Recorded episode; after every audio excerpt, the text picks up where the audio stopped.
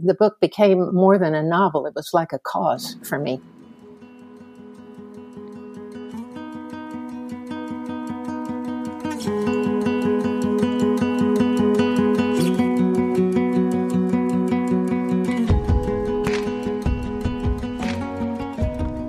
You're listening to the Believe in Dog podcast. I'm your host and resident dog mom, Erin Scott. If you consider your dog a family member, then this podcast is for you. Let's celebrate the love and connection we have with our dogs. Not only can a dog be your best friend, but I believe a dog can be a healer, a teacher, and an inspiration. This is a place for us to connect in the joy of loving our dogs, and also a place where you know you're not alone in the difficult times or in the sadness of missing a dog that was an important part of your life. I can't wait to share with you stories of how the love of a dog is changing our lives and changing the world. This is Believe in Dog.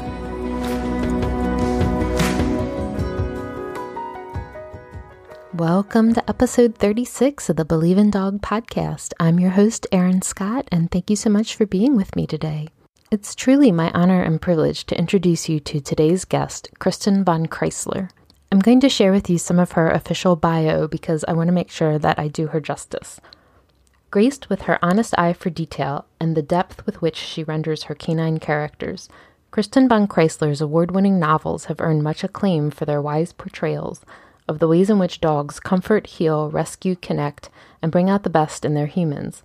She's considered a pioneer on the topics of animal emotion and morality, and her fiction and nonfiction alike has been praised by Betty White, Jon Katz, Mary Tyler Moore, and the Dog Writers Association of America. So, those are some pretty incredible accolades, I would say, right? I have often said that a lot of people have a dog, but some people have their life changed by the love of a dog. And that's exactly why I wanted to start the Believe in Dog podcast to share with you the stories of people whose lives have been changed by the love of a dog and taken them in new and different directions than they ever expected, all because this dog came along.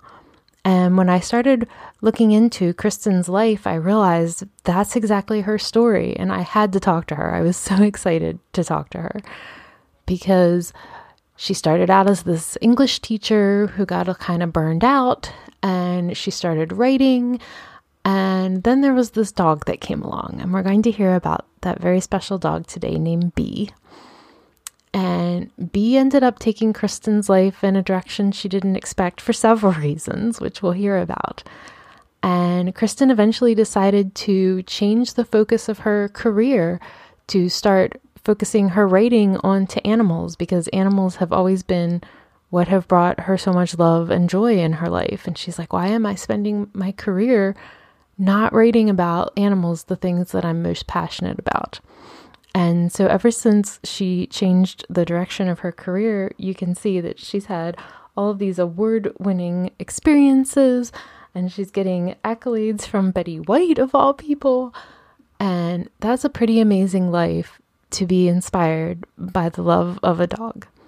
And so, not only is Kristin going to share with us this amazing story of how her career in writing about animals got started in the first place, but we're even going to go deeper than that. And I'm going to give a little bit of a trigger warning during the episode because there is a sensitive topic that we're going to talk about. But Kristin's here to share with us about her fourth novel, which is called A Reason for Hope. And this is the summary that I received. With her fourth novel, A Reason for Hope, Kristin balances timely issues of trauma and sexual assault with a heartwarming, deeply uplifting story of resilience, redemption, and a courthouse dog named Hope, a special yellow lab who's trained to comfort victims and witnesses throughout the legal process. So, we're going to go there and we're going to get into it. Kristin's going to share with us why it was so important to her to write about this topic and why now. And we're going to talk about the ways that our dogs can be such a comfort to us when we're going through a difficult time in our life. I feel so blessed and so grateful that I got to have this conversation, and I can't wait for you to meet award winning author Kristin von Kreisler. So, we are here today with author Kristin von Kreisler. Hi, how are you? Oh, I'm fine, Erin. How are you? Great. I am it's such a joy to have you here. Thank you so much for your time. Oh, thank you. I have so much I want to talk to you about, but I always love to get started with asking if you were an animal person from the time you were a child, or were animals, uh, did animals come into your life later in life? What, what did that look like for you? Uh, I think I was in the womb, I was an animal person. I was born on the feast day of St. Francis of Assisi. The patron saint of animals, right? Yes, which was always, I, I loved him as a saint. And then it took me some years before I realized, oh, this isn't just a random thing. I mean, I thought it was just a absolute message from on high about what I was supposed to do with my life. So even as a child, uh, when they'd take me to, to Western movies, you know, and, and Roy Rogers would put his spurs in the side of the horse to go faster, and I would cry and carry on, and my father would have to take me to the lobby. And, you know, so I've always been just super sensitive to animals and just love them. That's so interesting. Did you have a lot of pets in your early life? Uh, I had uh, always had fish. tropical fish. And then um, when I was a very little girl, we had a German Shepherd mutt named Zipper. And then later we had a Dachshund named Fritz. so, and, and, and kitties. All along we had kitties. And so I, I grew up with animals. I don't know what I'd have done without them. I mean, they were so important to me sometimes I'm sad that I didn't get to have that kind of childhood experience with animals. Yes. Well, you're making up for it now. I definitely am. And so when you, you know, you grow up and you're going to college and you get married, was it always your goal to have animals as a part of your life? Uh, I don't think I consciously thought that, but I just assumed. Uh, in fact, after I was married, practically the first thing my husband and I did was go and adopt a German Shepherd breeder at the Guide Dogs for the Blind in uh, California. And so it just was part of who I was. I knew I would always have animals did you uh, love German Shepherds because you had grown up with one? Or I know we all have like an affinity for a certain breed, maybe. Well, definitely, I have an affinity for shepherds, but um, I well, no, I did. Well, I had the mutt when I was just very, very small, who was part German Shepherd. But my parents had a, a dog that was practically of mythical status in our family, and before they had children, they had a German Shepherd named Jimmy and I heard about Jimmy all my life. So I think maybe that influenced me, but I love German Shepherds. This having a lab now is, is a big change for me. Oh, wow. and then I know that you also had a special beagle that came into your life. I did. I had two beagles. I had another beagle after that beagle. And so I know that you kind of had a, also a little bit of a crossroads with your career, with writing. Um, so, what was going on in your life uh, when the first Beagle entered the picture? I was um, teaching. I've been teaching for some years, uh, uh, college English. So I got so that I couldn't even get out of bed in the morning. I was so burned out, and I loved my students, but I just got so tired of teaching the same things and, and it wasn't creative enough for me at that time. So I, my husband said, Oh, uh, you know, take a break, uh, you know, try other things. So I decided I would try to be a freelance writer. And so I was in the process of making that transition. And my husband also had uh, changed jobs. So we were in a very uh, scary time in our lives because of, you know, all the changes that we were going through at that time. And then, then there came the Beagle. and so, how did that come about? Well, we were out walking one night, and it's a beautiful summer night, and uh, uh, just with Ludwig, who was our German Shepherd at the time. And so we he he heard some rustling and jumped up, you know, just like he was going to attack the forest where we were. We were going up a winding mountain road, and this creature ran down from a driveway just and zipped across the road in front of us and, and i could tell that, that it, that it was a dog and the dog had no clue what it was doing it was running back and forth and zigzagging everywhere so then it ran down into a gully and I thought, well, we have to do something about that dog. And, and my dear husband said, do we always have to be the Humane Society? because we were so uh, you know so distracted by so many other things and i said yes we do and i ran down and i picked up this little dog who just went limp in my arms and didn't didn't resist, didn't do anything, and and it, her little heart was just pounding, you know, and and I could tell there was something really really wrong with this dog. So I climbed back up the gully wall, hanging on to bushes and things, and came in and brought her home. And this is B. Uh huh. B. Beatrice Louise. And so, what did you come to find out about B and, and maybe where she came from? Well, the I, I we put her down in the kitchen, and she was terrified. She was just vibrating from terror. And I lifted her ear, and I found this horrible tattoo in her ear. And so uh, John said, "Well, oh, we can give her back. You know, we can find out where she belongs." And so I thought, "Well, I am not sure we should do that because she was in horrible condition, just horrible."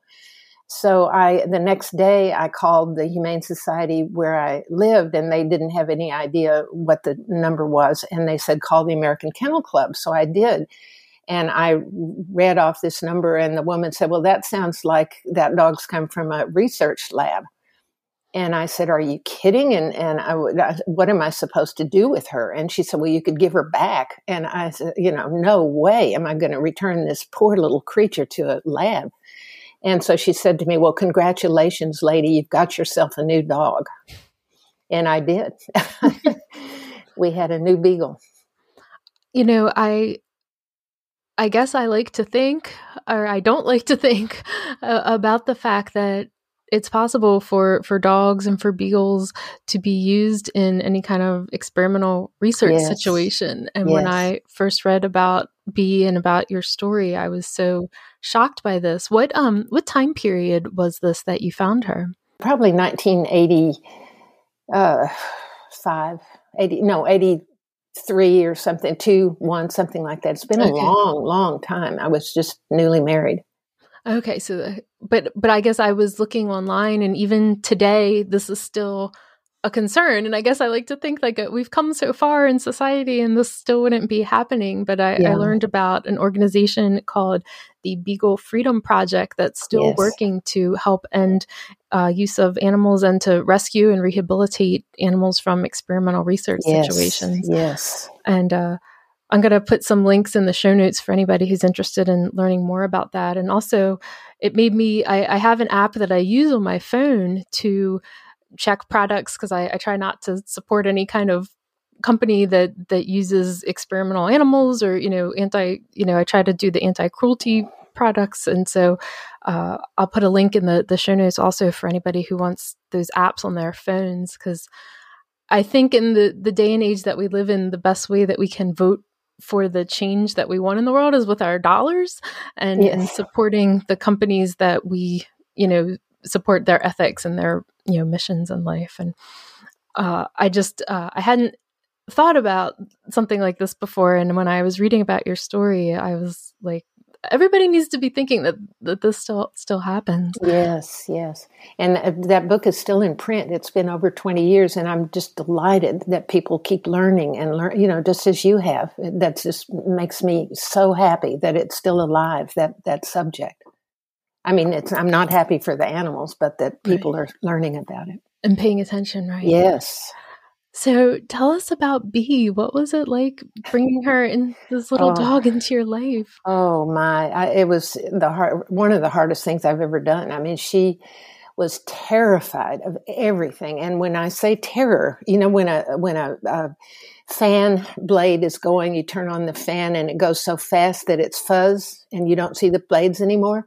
And she would shake so quickly from the tip of her nose to the tip of her tail, just, you know, in, in motion, everything in her in motion and terror and shaking. So uh, I took her to the to the vet and um, to have him look and make sure she was all right. That was my first concern. And I remember he picked her up from the steel table and put her on the ground and he on the on the floor of his uh, office and he said she's been used and abused used and abused and he said that three times and so she was just pathetic. I don't even know how to tell you. So she didn't know what love was. She didn't know what anything was. So I, I took her out walking on grass and on gravel and on asphalt and you know just trying to introduce her to the world. I took her downtown so she could hear noises and and uh, hear smell the exhaust of a bus. So I took her through a car wash, uh, you know, just like the education of B.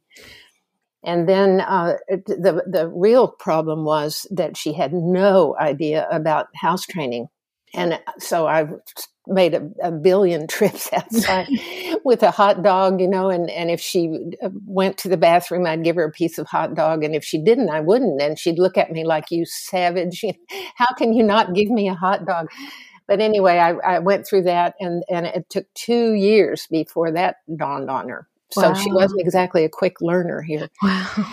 And then I, the main thing was I was trying to build a relationship with her. So I would hold her in my arms in, in this rocking chair, you know, and try to talk with her and pet her. And she just didn't have a clue what I was doing. And she'd just jump off. She'd try to get away. So I kept doing it and doing it. And finally, months later, one day, it was like she thought, Oh, yeah, you know, this is a good thing. You, you love me. And all of a sudden, her little floodgates opened and the purest, sweetest love came out of her that I've ever seen. And boy, that was a day of triumph for me. I'll tell you, I was so thrilled. Imagine. Yes, yes. I can imagine. We, in a smaller, much smaller way, we have a very fearful dog in our lives. And yes. we had never experienced a dog as fearful as him. And he's this 80 pound pit bull that people look at and think is very kind of scary looking, but he came to us and was so completely shut down and had never really lived in a home before and every sound would just make him pancake and hit the ground you know like the dishwasher the furnace you know anything. Yes. And uh and you know it's I see on on social media sometimes there's this trend of like these amazing adoption photos where the dog is just like snuggling with their new family right in the shelter on the day they're adopted. And it's this beautiful you know picturesque happy ending. And my husband and i always look at each other like we never got that. You know? We got the dog that. was so shut down and terrified and it took months before we really saw what his real personality was. Yes, yes. And uh, so I just I thought you just did such an amazing job describing that journey with her and and even you know and it sounds like it was even a longer journey than even we experienced oh, and, oh you know. yeah the important thing is don't give up right. people write to me all the time and i say just give them time and and you know that that they want to turn around you know and be loving pets that truly they do but they're just too frightened and it takes a long time to build trust. It's not overnight, as you know.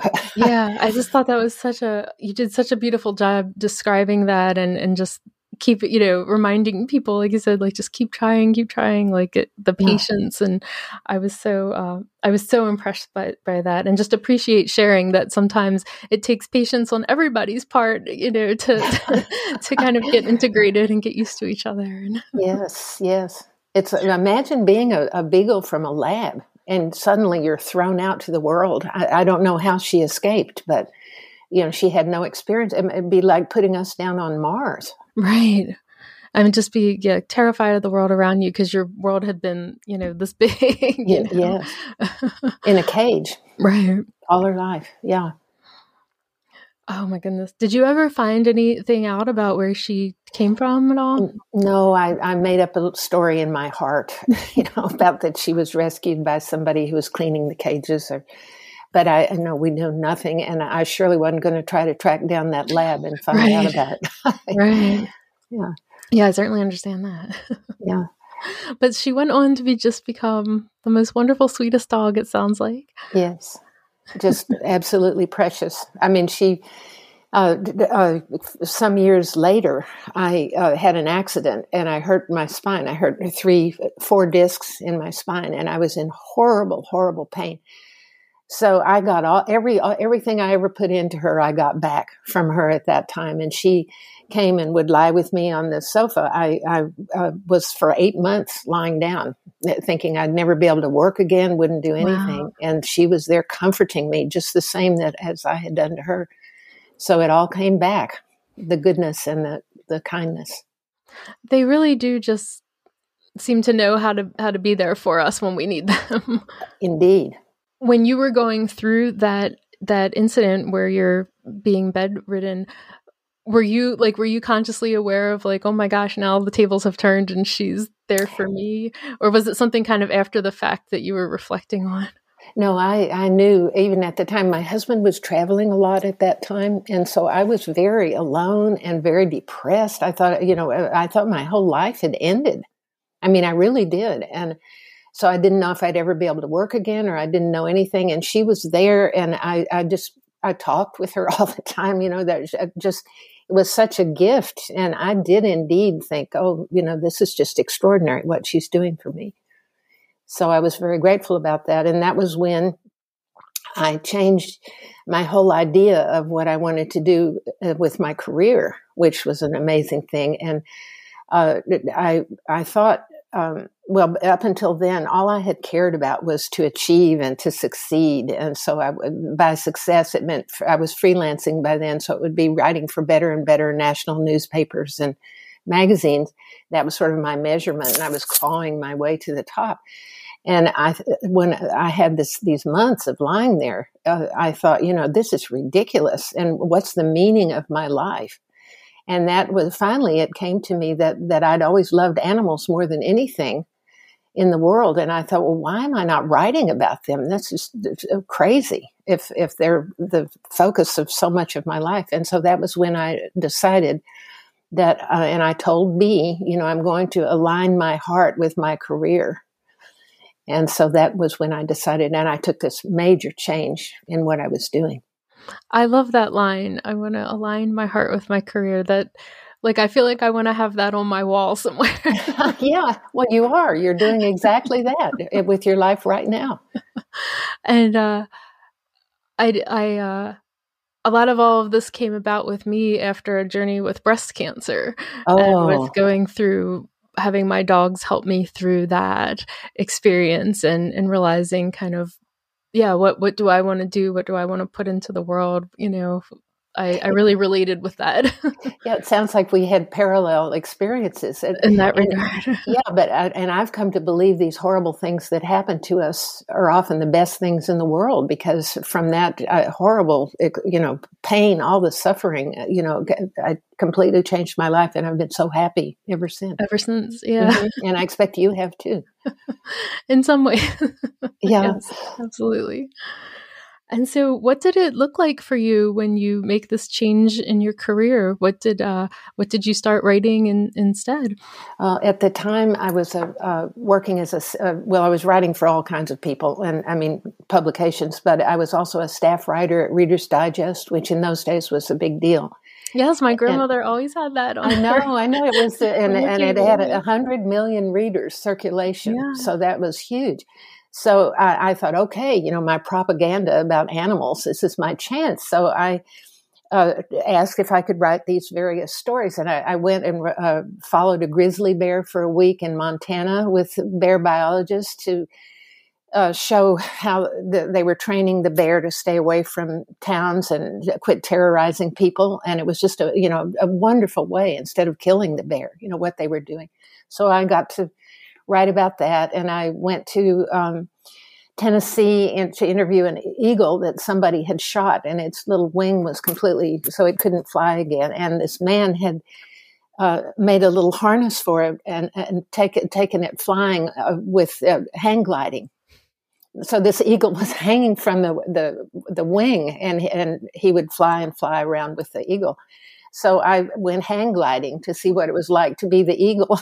and so I started having all these wonderful adventures and writing about uh, the you know, uh, just the beauty, uh, which is I think part of my vocation as a human being is to show the importance of animals and their worth, you know, and their their due of respect and love. So that's what I started doing. For uh, I kept on freelancing, but I changed my subject. Those are just some of the most amazing experiences I could ever imagine. oh, I know they were. they were. And so then you wrote your first book. Is that right? Was that The Compassion of Animals? Yes, I started writing. Uh, I decided that I wanted to write books. And so I uh, wrote two nonfiction books about that were stories of phenomenal things that animals did and uh, and showing kindness and loyalty and courage. And you know, the, at the time that I was doing this, I would call professors, at, you know, and researchers, and they would say, "Are you, you know, are you crazy? Animals don't have emotions." And the only emotion you could find for an animal on on the internet, which had just begun at that time, was uh, anger, jealousy, uh, you know, all the negative emotions, but none of the positive, like love and compassion and kindness and, and bravery. So that was what I decided was that I'm going to show the morality of animals and the, the emotion of animals in these stories. And so I couldn't interview anybody because they were all saying that's ridiculous. Uh, they don't have emotions. They don't feel. One professor told me animals don't think that they're just following instincts. They have, you know, and now, of course, 20 years later, we all know very well that they feel tremendously and they think plenty. And so there are whole departments of animal emotion in universities now. So thank God, the, I, I, found all these stories, and in those days there was no way to look on the internet to find the stories. So I had to go to libraries and dig through magazines and things to find stories to write a book. Yeah, I was so fascinated by by that and just because of growing up in the you know times that we've had now over the last 20 years and you can just go right on youtube and see videos oh, of you know the, yes. the, kindness of animals uh, uh, you know to each other to people and it was a really it was really interesting for me to to hear about that experience you know what you had experienced that that sort of the general consensus in the scientific community at this time was was co- the complete opposite of, of, what we now know right, today. Right. And that it wasn't that long ago. I know, I know. And it was a very lonely business too to be doing that because I just felt like I was uh, crying in the wilderness. You know, nobody understood, uh, but the books uh, sold like crazy. It was like the world was starved to hear that message. And of course, everybody who had a pet knew that it, I was absolutely right. Right, right. And so then you went on to start writing some fiction and some novels. Uh, was that always uh, your goal to, to get into writing like the great American novel? Or? Not at all. I never even thought of it. And no, I was writing these non well, after those two books about animal kindness and morality, then I wrote the book about Bee. And then after that, the publisher sent me a, a, a, contract to sign for another nonfiction book of these stories. And I could not get myself to sign the contract. I just couldn't do it. And I, so I, I thought, I don't want to do this. I don't want to do this. But then I thought, well, what am I going to do if I don't do this? And I thought my career, my whole career will be over if I don't continue on. And so I was walking down First Avenue in Seattle. I remember the exact moment when the lightning bolt struck me of this idea. And I thought, uh, if if I don't want to write nonfiction about animals anymore, why don't I write fiction about an animal? And uh, you know, when I don't know if you do this, but when I really get a good idea and I know it's right, and it's just like sent from the universe to me, I, it's like. Uh, I get chill bumps. I mean, it's it's like lightning zigzags through my body, and I. Uh, so I knew that I was on the right track. I knew that I was doing the right thing and w- what I was meant to do. So then I started in uh, writing this, The Compassion of Animals, which became a national bestseller, I'm happy to say, but I had to write it seven times because I didn't know what I was doing. I mean, it was all new to me, fiction. I mean, writing fiction was. So I started doing that. And so, what was your first novel? Well, it was about uh, uh, a woman who went to work innocently one day, and um, um, a man came in and shot her in her office. So, uh, and it's really interesting because I didn't know what I was doing, and I thought, oh, you know, there needs to be some sort of very exciting scene to grab people, the reader, at the beginning and get their attention. So that made all kinds of sense to me, but it never occurred to me that if I have it in the first scene, I have to somehow resolve it by the end of the story. And so that completely changed the direction of what I was doing. And so I, um, I, uh, from that, uh, then I, I made it her quest to find out why he shot her. And then I wanted to have an animal in the story. So I had her, uh, a dog foisted off on her uh, to that had the dog had been abused and horrible things, and she didn't want it because she was scared of dogs. She'd been bitten as a child, and so she was forced to take on this dog while she was trying to heal from being shot. And so the book is about how they help each other heal, and she ends up adoring the dog, and you know everything works out. but that sort of became the pattern for the books that have followed. I I noticed. I guess the theme is that all of in all of your novels that someone has gone through like a, a traumatic or experience and, and then is helped healed by the love of a dog. And I, yes. I so related to that because of, again, because of my own experiences, because of how dogs have helped me heal from various things in my life. And, and even I thought, even if somebody hasn't experienced the exact tragedy or trauma described in the book, like that emotional journey is still so mm-hmm. common mm-hmm. with anybody and with anything difficult that you've experienced in your life and I, I just I thought you do such a, a, beautiful job like describing those emotions and and what that kind of internal dialogue is like in your head during hard times. Oh yes, thank you. No, I, I I'm more interested. You know, I don't care about the savage act that happens to my you know the people that I love in my books, but uh, what I care about is the resilience and the grit that people show to overcome things like that and with the help of their dog. So that's uh, my books aren't really they aren't about tragedy so much as they are about triumph. Right, right. Yeah. So do you do you just love do you love the process of writing and uh of writing novels like are you excited when you're done with one are you excited to start a new one which is like the most exciting part of that the, oh let's see well i'm always really glad to finish because by the time i finish i'm exhausted and i don't want to think about it anymore and uh, I, what is I, I, like researching. The actual writing part for me is very hard. I mean, it, it you know, uh, who, some, some author said that every day he went to his computer and and that it was like pouring blood out every morning to start writing, and and it is. It's you know, it's it's a very uh, stressful, exhausting thing because you never know if you're going to be able to do it and if it's going to work out. But then it does, and so everything is all right in the end. I, I I know so many people, I guess, who um or or even just in general culture that like romanticize writing, and so I, I was so oh. curious to see what what that's actually like.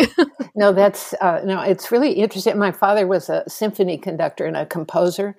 And he always said, "Oh, people come and they just act like he's some exalted person because he composes these, uh, you know, this classical music." And uh, he said it's it's not any of that. It's discipline. It's showing up to do the job. You know, it's thinking and and and, and it's work.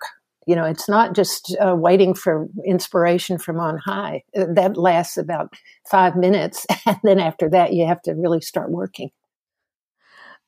That is such a perfect metaphor for just life in general. yeah, right. it is. Yes, exactly. And so, uh, do you write your books like back to back? Is there a time in between, or you know, uh, what what does that look like for you? Um, I I uh, t- I'm taking time off now because I'm really tired. I realized that the other day that I just need to stop and be a flake, which is pretty hard for me to do. Uh, and I so I am always very relieved when I'm finished, and I know that it's going to be all right. And and then then I think I try to have downtime. One time between two books. I had signed a contract for two books, so I didn't have five minutes of downtime. And that was really hard on me. It was not the right thing for me to do. So now I'm uh, just doing it at my own pace, and it takes me years to write. Like this book, uh, that uh, a reason for hope that that's just come out has. Um, uh, it took me years to write that book. Like I've been was working on it maybe three years or so. And there are a lot of writers who crank out a book, several books a year, and I, I can't even imagine that. So, talk to us some about a reason for hope. I was so fortunate to be able to to read it and just uh, what again, just an emotional journey. Um, are you comfortable sharing the story about how you got the idea for the plot behind a reason for hope? Hi, this is your host, Aaron Scott, jumping in with a bit of a trigger warning. I just wanted to give a heads up that as we discuss the plot of the book A Reason for Hope, we're going to be discussing the subject matter of sexual assault.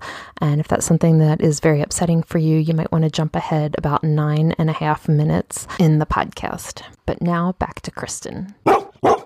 Yeah, yeah, it's kind of a long story. well, the plot. Uh, uh, I was I was having tea with a friend, uh, and so she was telling me about a woman she had met at a yoga conference who had uh, met a man online and met him for coffee and just thought he was fabulous and was so excited. And he invited her to his house. Just what happens in my book, and then then uh, the he assaults her. He drugs and assaults her. So uh, that was interesting to me. I, you know, for some, I, I just felt really bad for her. So then sometime later, I was having uh, dinner with two of my very, very closest friends that I've known for years and years and years. And we started, I was telling them about this woman, and we started talking about sexual assault, never having mentioned that subject with each other ever, which is, astounds me. So then it turns out that all three of us had been sexually assaulted, and one of them had stayed home from uh, hadn't gone home from Thanksgiving for Thanksgiving from college, so she was alone in the dorm, and a man broke into the dorm and raped her. And the other friend got into her car one night, and a man rose up from the back seat and put a knife to her throat. Can you imagine? Oh so, as only she could do, she kind of talked him down enough that she could open the door and run for her life, which she did, and she escaped. But her two daughters had both been raped who knew? She'd never talked about her daughters either. So there I sit, and, and I have never, there's completed rape and attempted rape. So I've had attempted rape. Uh, well, I can count for sure three times. And, and also I've been, you know, just like every woman, I've been harassed and groped and things like that. So, uh, I, I, the main thing for that from that evening, it, I got the idea for the book from from the tea with my friend about the woman she'd met, but then that evening it gave me fire to write this because I thought, why aren't women talking about this? It's just you know, it, it's a hugely important subject for anybody who goes through that. You know, they're carrying it with them for life and yet they don't talk about it because they're ashamed or because uh, uh, you know they think nobody will believe them or whatever so that got me going about this and i thought you know I, uh, the book became more than a novel it was like a cause for me right and when you look at the statistics of one in five women are the victim of an attempted or completed rape. That was yes. shocking to me. And no. I mean, that's 20%. I mean, just one out of five. I mean, Yes, and and get this. I, I just found yesterday. Let's see. I, I want to read it for you because it's so important. That eighty-one percent of the women in the United States at some time in their life will either be raped, attempted rape, uh, you know, harassed, groped, something. And this is from the National Sexual Violence Resource Center. So 81% is four out of five women. And I, I think it's that common, but nobody talks about it. Well, of course, now it's changing, which I'm thrilled about. Yeah, I'm I'm so grateful that that's changing and like you said, I mean, it, probably 100% of the women I know have some sort of story. I was trying to think of the best way to describe it, and I came up with having your consent violated in yes. some way. Yes. Um, which I honestly don't know that I would have had a language to describe it until these last several years where we started talking more about consent. Right. Uh-huh. You know, because there have just been experiences that you have that were not what you wanted but it does you know it might not rise to a sexual assault definition but right. uh i you know so even to just have sort of the vocabulary to describe it was felt empowering to me to you know, because we don't talk about these things and and and then when you are thinking about somebody who has been sexually assaulted and then there's that decision making and and you again just did such a wonderful job describing this in the book of like well do I want to even report this? Because now it's like being victimized again by the criminal justice system or having to sit there and tell people time and time again. And, and what is that going to look like? And what questions are going to be asked, you know, of you? And is this, you know, I think we all have a tendency to blame ourselves for putting ourselves in these positions yes. in the first place. And, uh, and then having other people judge us for that. And, uh, just you know the the process that you describe in the book i was it's like every thought that like you would ever have it was like so exactly right. Right right right. When uh, the first time it happened to me i was in high school and innocently walking home from my best friend's house and down this street and these three grubby nasty looking men came along in a car and they were driving along beside me and I, I, didn't know what to do. You know, I'd, I'd never had anything like that before. So one of the men jumped out and tried to pull me into the car. And that, oh my goodness. So, so it's more than not having, anyway, so he did not get me in the car. Finally, I, I got myself in hand enough. Uh, you know, he chased me all around this yard and, uh, so I, I started screaming and this friend of mine was playing basketball up this, up the hill with two other boys from our high school and they came running down and ran the man off. He got into the car and they drove away. But uh, it's more than a violation of consent. It, there's some sort of terrorism in it. That that to me is the ingredient uh, uh, that that you know it, it's it's um, a power thing almost that they they're stronger than you are and they can do these things to you because they're men and they're stronger and they know you won't talk about it. You won't tell anyone. I never told even my parents. I didn't tell anybody except my best friend that that had happened to me. Oh wow! So you never even told your parents about that? Never, never. I was afraid they wouldn't let me walk anymore. You know that they'd make me stay home, and uh, so and they weren't the kind of parents that would be. Um, anyway, I, I, just it wasn't the right thing to do. So I, but but that, my point is that I think um, that violating permission, you know, there there are men that force on you, force themselves to kiss you or grab your breast or whatever. But there's uh, there's this other element that that uh, it's just maddening that men think that they can get away with it. They know they can most of the time, but now they're it's changing. Look at Andrew Cuomo. Right, right. It's it's been a, a a relief in some ways to see just that the the tides of starting to turn yes. with with people feeling comfortable to come forward and to admit that and you know that there's always been this i don't know stigma that like i don't know why women think that there's something wrong with us I know. I know you know i know i i i hope that you know again even just seeing it reflected in your writing like that even we're writing about it now i think you know it's like all part of this tide turning. Yes, yeah. Well, it's the same like the, my writing about the compassion of animals. You know, nobody believed that, and then now I, I just felt so strongly that the, the dialogue needs to be starting. You know, there are people like my best friends. You know, that I don't think people always have to report it to the police if that's too threatening. Fine. But at least talk with your friends, and because uh, I, I bet you every friend you have has had some kind of experience like that. Right. And yeah, even if yeah, it doesn't necessarily mean you have to come forward to law enforcement, but yeah, tell yes. a friend, tell a therapist, you know, tell somebody that that can support you. Um, yes.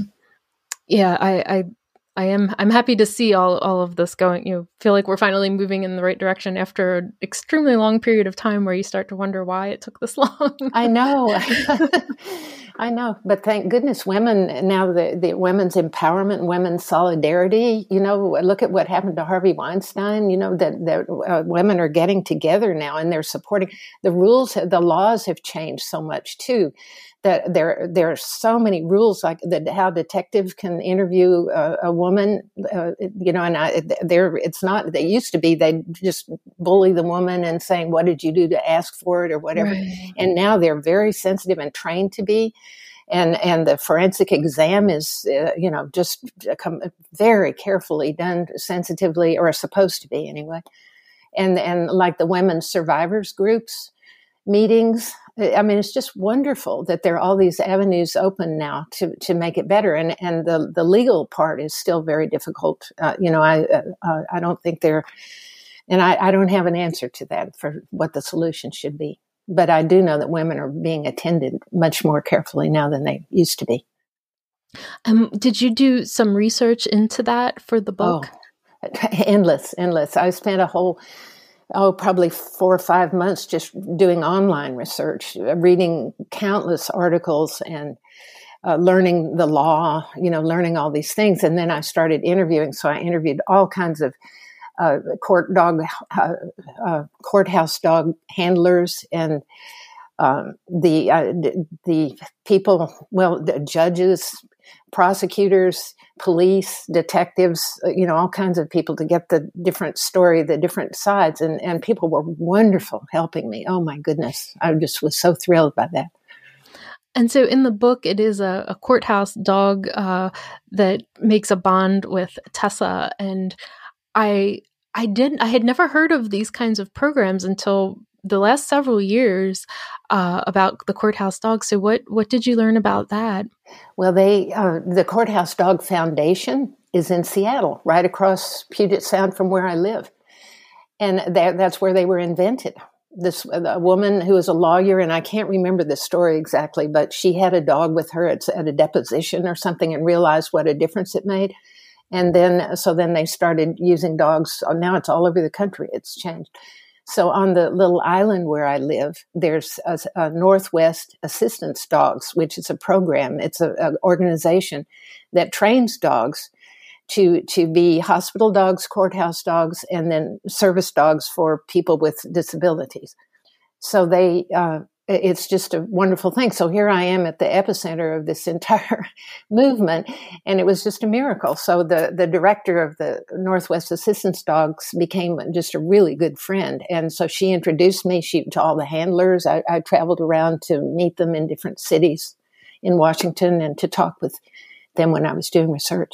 Had you known about that organization before you started working never, on this? Never heard of it. Never heard of a courthouse dog. knew nothing about it.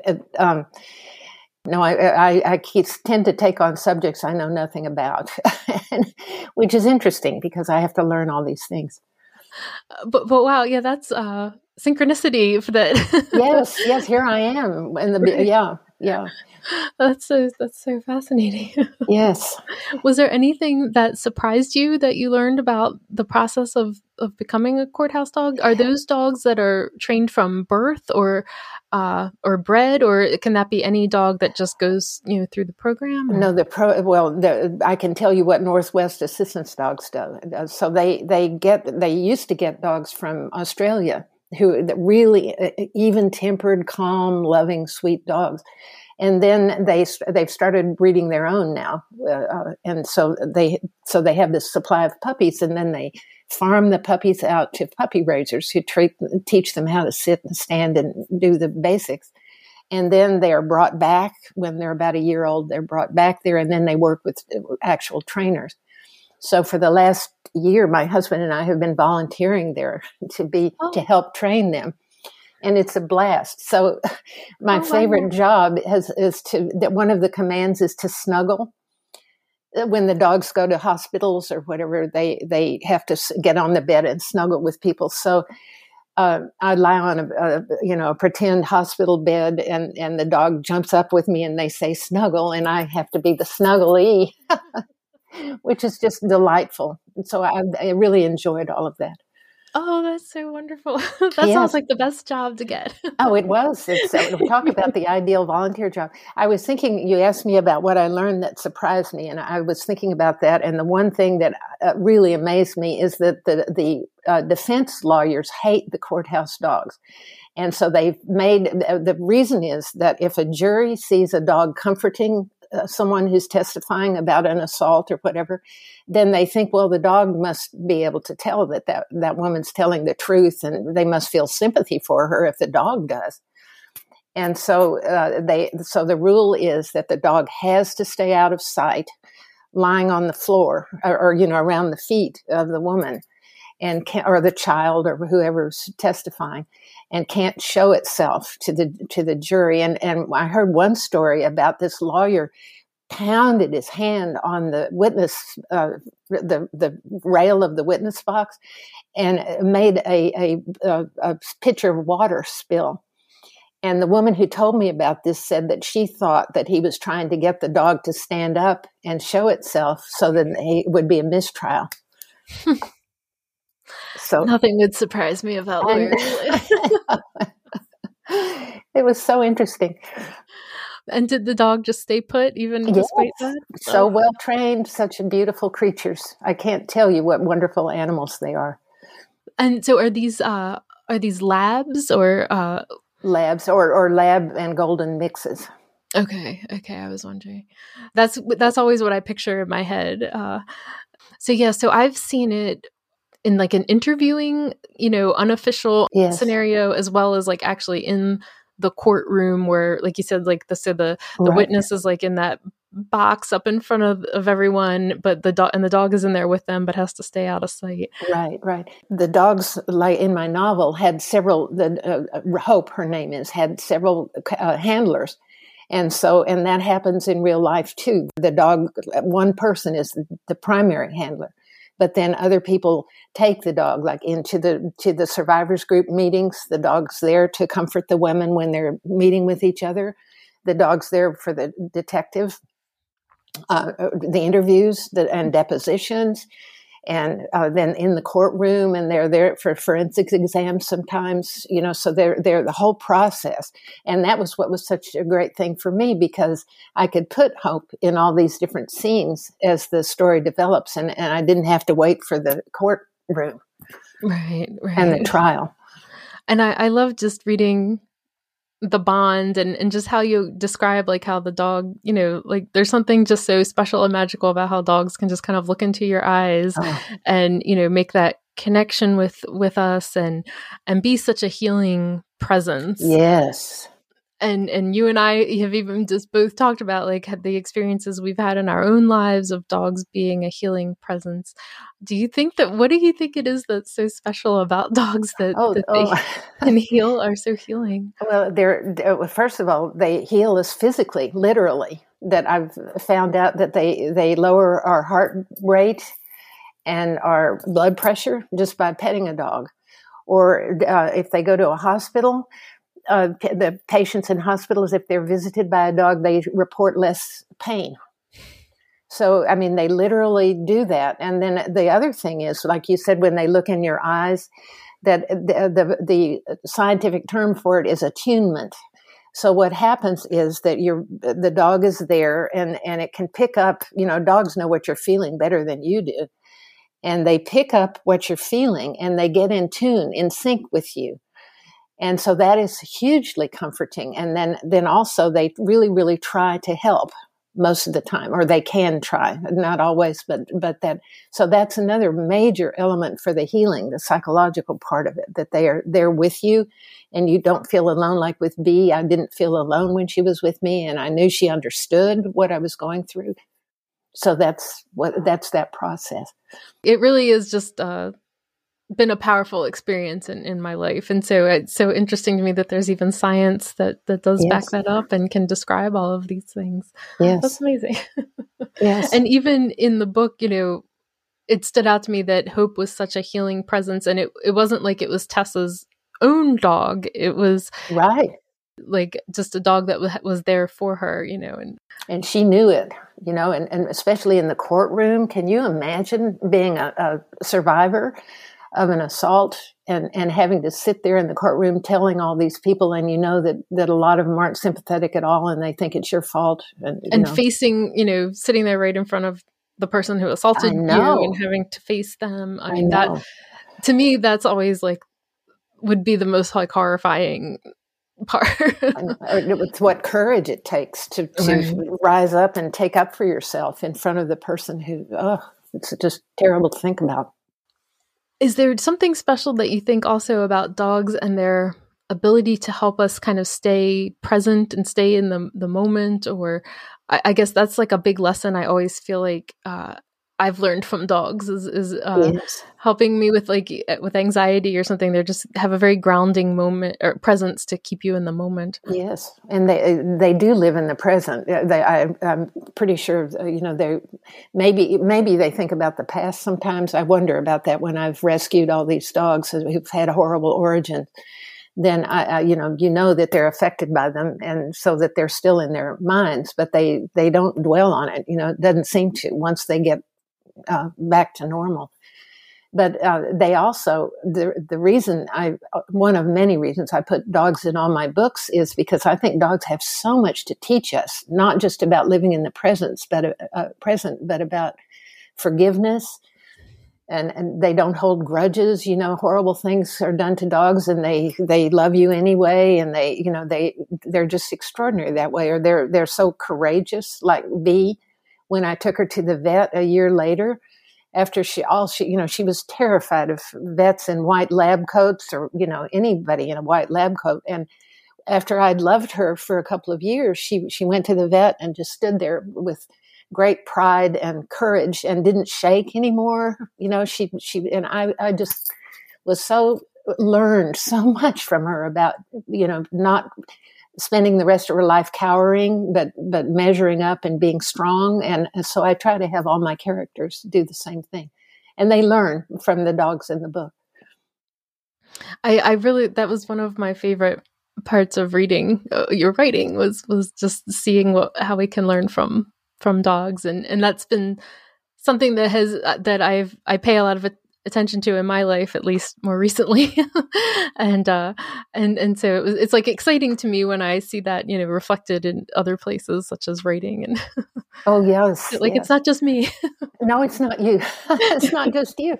And the the the love that pours out at least uh, i've found that if a dog is loved the love you get back is just profound i mean it's just so pure and so good and not manipulative or the dog doesn't want anything, especially except food, you know, just but just loves you, and that's a gift like none other. So, what uh, current animals do you have in your life? Oh, uh, well, I have an announcement. I have a black lab. I, have always had German Shepherds, and uh, six of them, in fact. And then my last German Shepherd died about two months ago. Oh. And one month later, I, I my husband and I determined that we're not going to get another dog. We have to rest and, you know, grieve this for six months before we get another dog. But my friend at the Northwest Assistance Dog organization told me uh, one day, she said, You know, we have this black lab here. And so she is being given a career change. And she was a wonder, she's just a fabulous creature and uh, uh, my Bridget, my former dog, had had uh, only been gone about a month, and uh, the last thing in the world I intended to do was adopt a dog. But uh, Ebby is her name for Ebony, and she is so you know I just couldn't not bring her home. Uh, I just couldn't pass her up. So. Uh, the minute her little paw crossed the threshold of my house, everything changed. All the grief left you know, and we still love and adore our last shepherd, but having her to love and to watch after, and she needs a lot of love now because she she hasn't really ever had a home before, and so we're so thrilled. And and I, now I know not to wait forever before getting another dog. You know, it, it's no cruelty or bad disloyalty to the dog that's died, but but it just brings your life back together. What was her career change? Uh, well, she was a courthouse dog. Oh, okay. Yeah, she. Uh, that's what she did. She they uh, matched her with a handler that the the director told me it just was, was, a wrong match, and she said it was the first time she'd ever matched her with somebody without meeting that person. She only knew her online, and so it just uh, the the person must have been crazy. I mean, you know, because she's just the greatest dog in the world. But anyway, they didn't want to hand her over to, or she said she, the the director told me she'd hand her to another person, to an, another handler, if if I didn't want to take her. But I thought, no, no, I'll take her. and so she's uh, very new to your household, then, huh? Very new. She's been here about a month and she cuddles up in my arms. I'm the snuggly all the time. so it's just so wonderful to have a dog that's so well trained. That was another, just a huge gift so that I didn't have to do uh, like rehabilitate. I, I right. didn't have to do that to her with her at all. Right. And every other dog I've had had to be rehabilitated in one way or another. yes. Right. So there's something I was just curious about my first dog's name was Lucy, and even though she was kind of my husband's dog, um, you know, she always sort of had a, a, preference, you know, maybe for him. she was so life altering and life changing to me that I guess I'm always like uh, if you've ever seen the the logo for my podcast that's actually a rendition of Lucy oh. and uh, and I guess in my mind, I'm always like hoping that I do her proud or, you know, that she knows somewhere, wherever she is, that she has made this impression on me in my life and the direction that it has gone. And, and I didn't know if you felt that way about Bea or about any of your dogs, that, you know, you hope that you're doing them proud and that they know about this uh, impression, lasting impression they've made on in your oh, life. Yes, yes. And, and you don't ever have to question, and look at all the good you're doing with your life now just because of Lucy, and she knows it on some level. She wherever she is, she's she's aware, and I, I feel that I owe it to all of these wonderful creatures who have come through my life. Uh, that to to you know to give back. My father used to always tell me, you know, you you have to give back. You can't just hog up what you have to give in the world. You have to be giving it, and so I, it's all because of the, the dogs and kitties and, and, you know, the animals that I've had. And every penny that I have made writing about animals in the last 20 years, I've saved every penny and I'm going to do something. I haven't figured out what it's going to be yet, but to donate it for uh, back and give it back to the animals that, that, you know, got me on this path in the first place.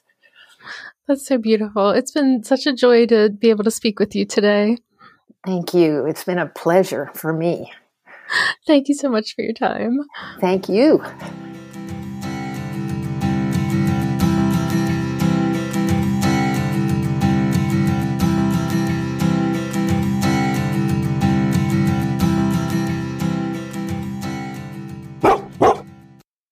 This episode is brought to you by the Hugs and Belly Rubs Dog Health Journal. One of the most stressful times for me as a dog mom has been when my dogs have been sick.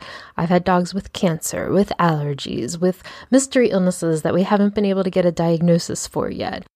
With the Dog Health Journal, you can schedule your dog's daily meals, medications, supplements, track their appetite, water intake, and even poops.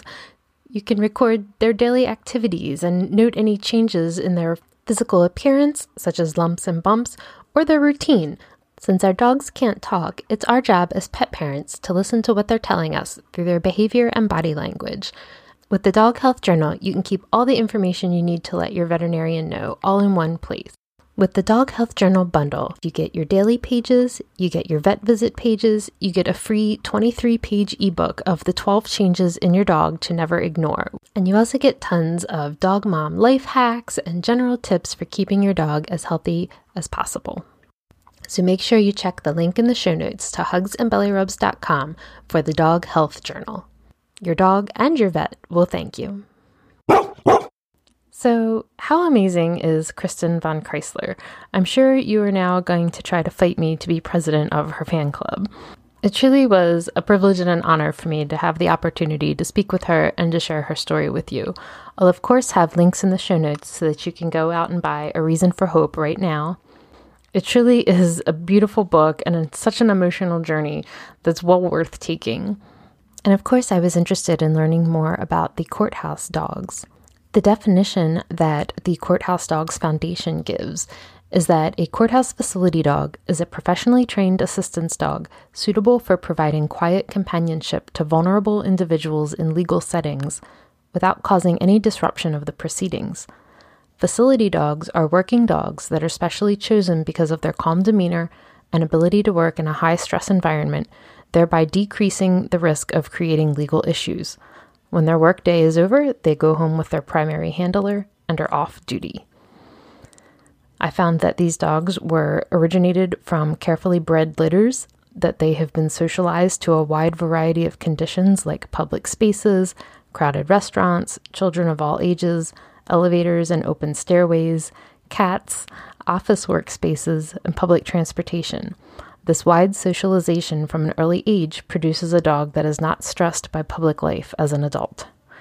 I found that there are currently 266 courthouse dogs working in 41 states as of February 2022, and that there are also courthouse dogs working in Canada, Australia, and in Europe in Belgium, England, Italy, and France. So I thought that this was really interesting information. I had never heard of this until relatively recently, and I think I had read about a program in Chicago. Uh, in some states, I found that these programs can look differently. For instance, in Chicago, the courthouse dogs are only allowed to work with child witnesses and child victims in the criminal justice system. So this can look a little different in each state where it's allowed. So I just found this whole process so fascinating to learn about, as I'm sure Kristin did too in all of her research. And uh, I really I really enjoyed that aspect of the book, and I, I, strongly recommend that you check out A Reason for Hope and find about the special relationship and how these dogs can can help people through the criminal justice system and through some of the worst experiences of their lives. Sometimes we ask a lot of dogs, but it certainly seems like they always deliver for us. So, this will wrap up episode 36 of the Believe in Dog podcast. Thank you so much for your time today. I hope that you will check out the photos that Kristin has shared with us, uh, which you can find on my website, as well as on Facebook at Believe in Dog Podcast and on Instagram at Believe in Dog Podcast with underscores. Make sure you subscribe to the podcast in your favorite app so you'll never miss an episode. And if you enjoy the podcast, I'd love if you took a moment to leave a five star rating on review on Apple Podcasts or wherever you listen to podcasts. It really does help more people find the show. Until next time, this is Erin Scott, sending you hugs and belly rubs.